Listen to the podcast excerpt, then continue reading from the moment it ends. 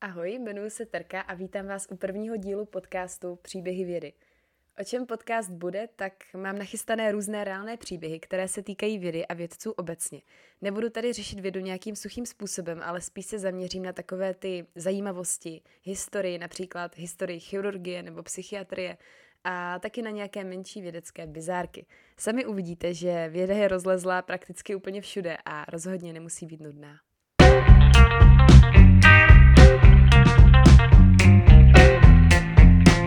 První epizoda bude možná trošičku zvláštní, protože jsem si tady připravila několik příběhů, které se všechny týkají toho, co se stane, když se vědec rozhodne experimentovat sám na sobě. Doufám, že se něco zajímavého dozvíte a že vás to bude hlavně bavit. Jako prvního tady mám pána, který se jmenuje Barry James Marshall.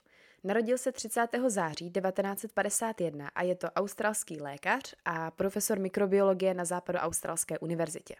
Barry James Marshall společně se svým kolegou Robinem Warrenem dostali v roce 2005 Nobelovu cenu za objev bakterie, která vyvolává žaludeční vředy, což je zánětlivé onemocnění, které postihuje nejen žaludek, ale třeba i střeva.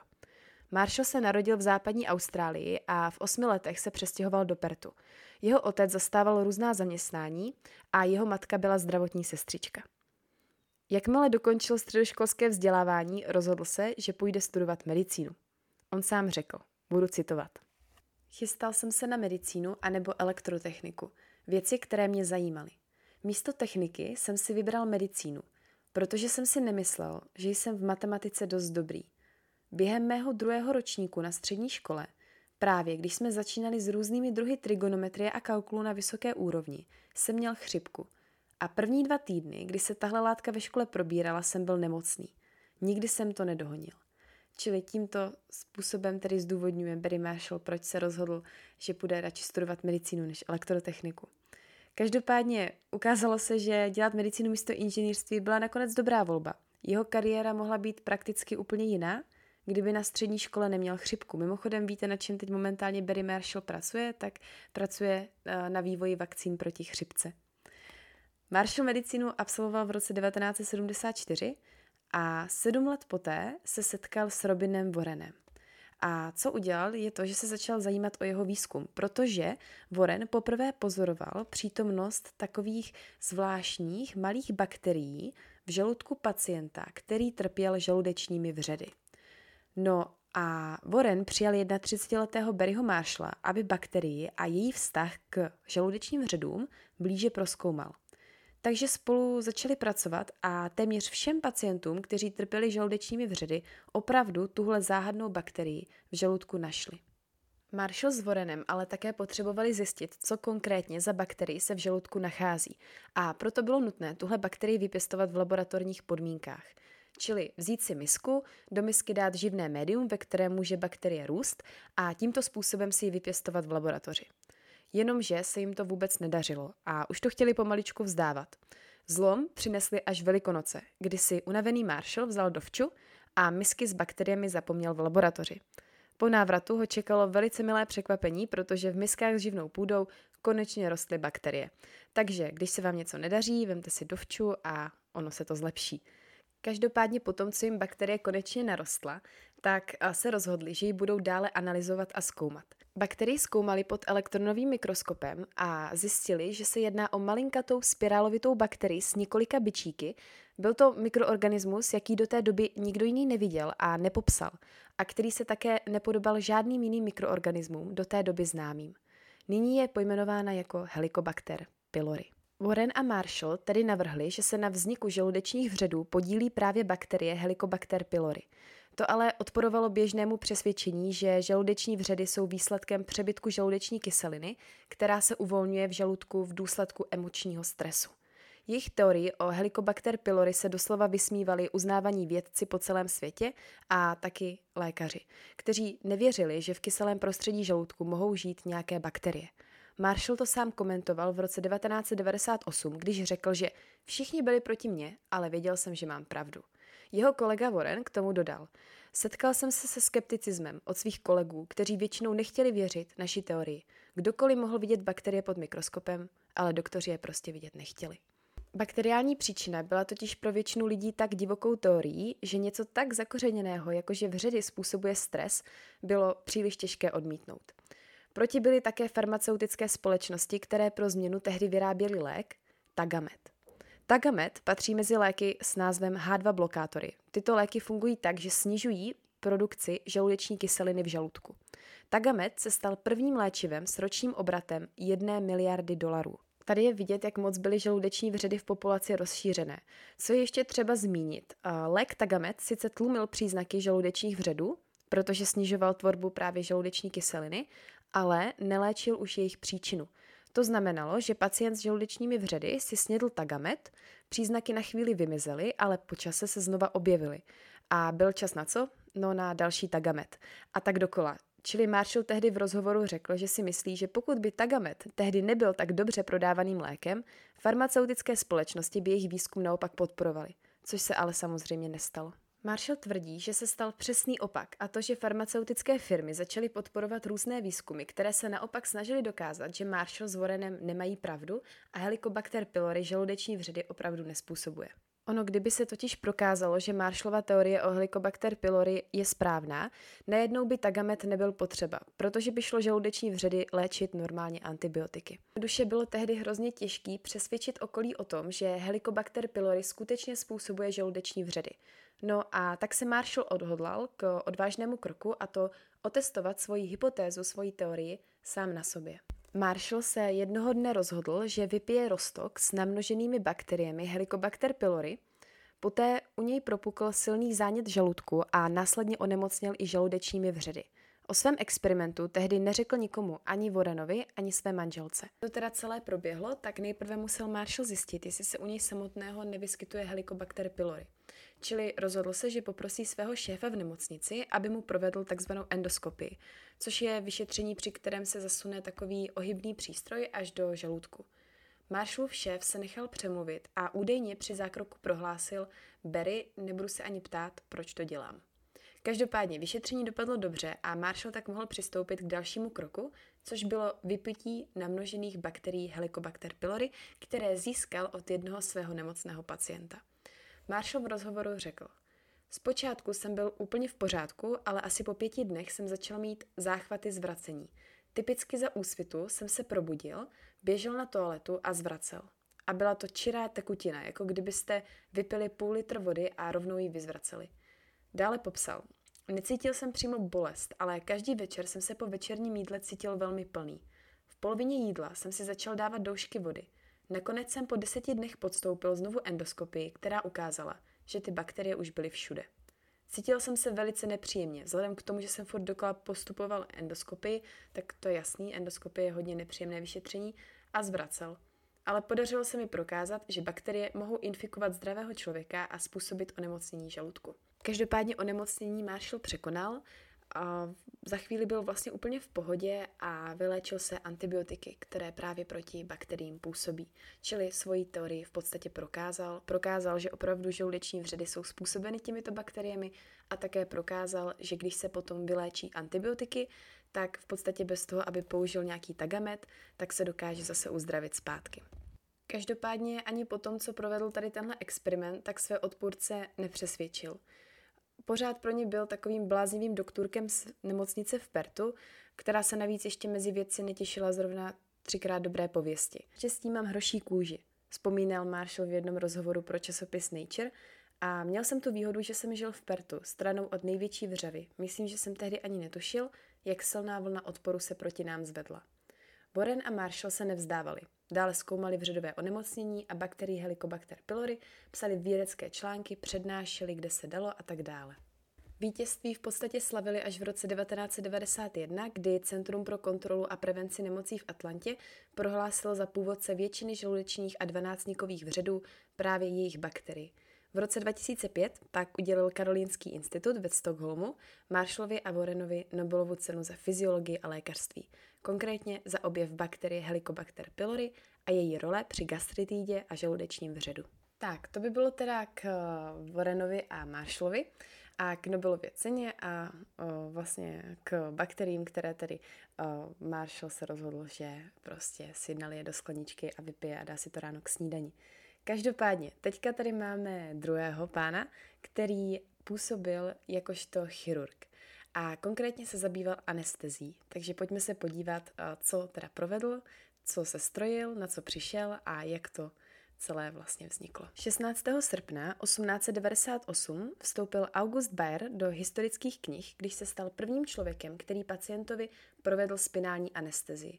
Německý chirurg August Bayer je otcem spinální anestezie, která je známá také pod názvem míšní nebo lumbální anestezie. Jde o to, že se jehlou vstříkne znecitlivující látka, neboli anestetikum, do bederní páteře a jehla zajede hluboko, hluboko dovnitř až do místa, kde se nachází mozkomíšní mok. Podání takové anestezie pak vede k tomu, že se vám znecitliví dolní polovina těla, čili když by, když by vám tam někdo například něco operoval nebo řezal, tak to neucítíte.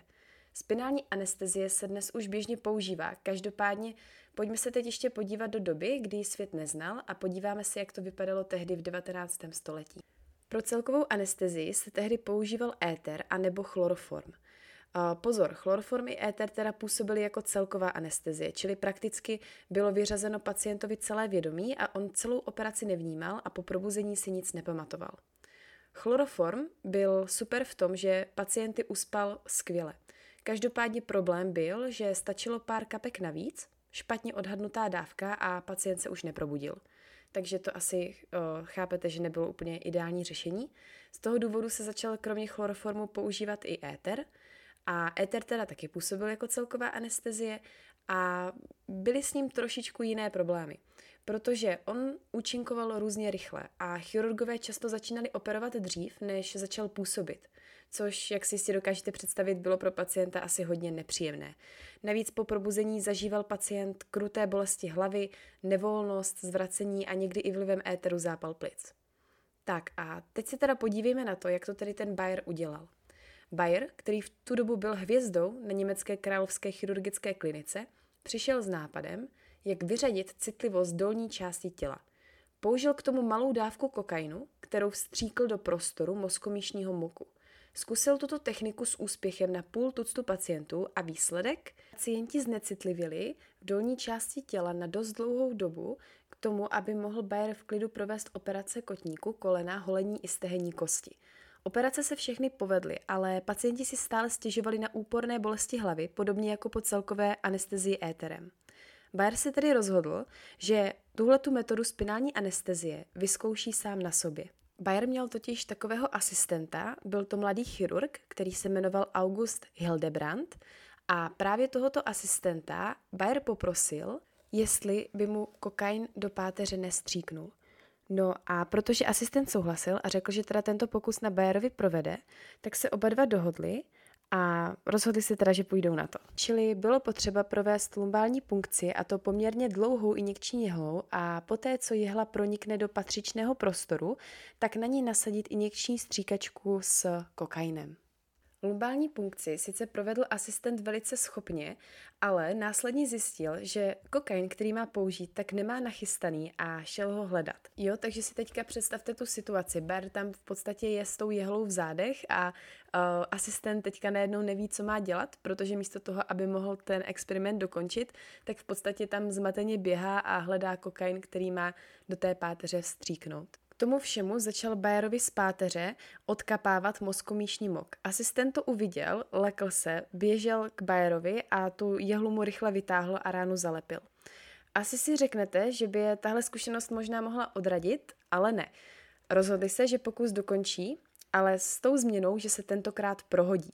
To znamená, že Bayer bude pro tentokrát kokain testovat na svém asistentovi. No a asistent s tím teda souhlasil, řekl, že do toho půjde. A tak teda kokain tentokrát pečlivě připravili, nachystali dopředu a začali znovu. V 19 hodin 38 minut stříkl Bayer podle záznamů asistentovi kokain do páteře. O 7 minut později ho pokusně píchli jehlou do stehna. Asistent to vnímal jako pouhý tlak. Lechtání na chodidlech necítil vůbec. Bayer byl nadšený. Řízl svého asistenta do stehna skalpelem. Nic. Po 13 minutách si na asistentově noze, prosím vás, uhasil doutník. To teda znamená, že anestezie opravdu zabrala a že opravdu teda asistent v dolní polovině těla necítil nic. Což v podstatě vedlo k tomu, že Bayer byl čím dál tím více a více nadšený a tak se to i tak vlastně projevovalo, protože začínal vlastně přitvrdovat.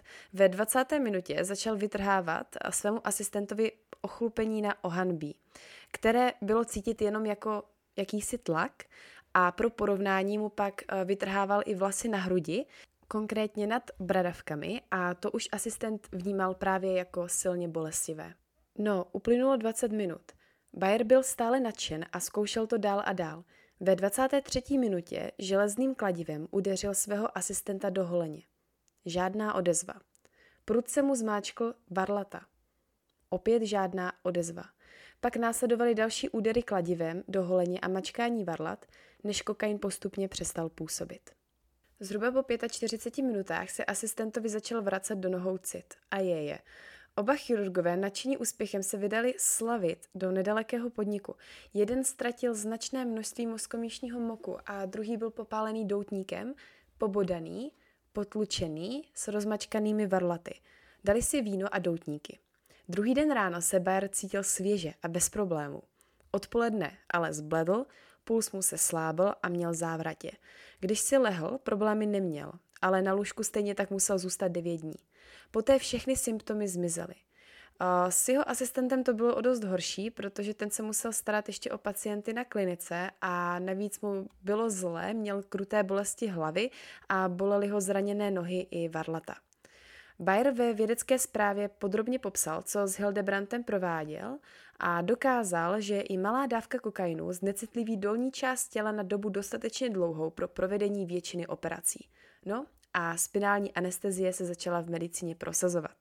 Spinální anestezie se využívá dodnes, ale samozřejmě se už jako anestetikum nepoužívá kokain, ale mnohem bezpečnější látky, například lidokain.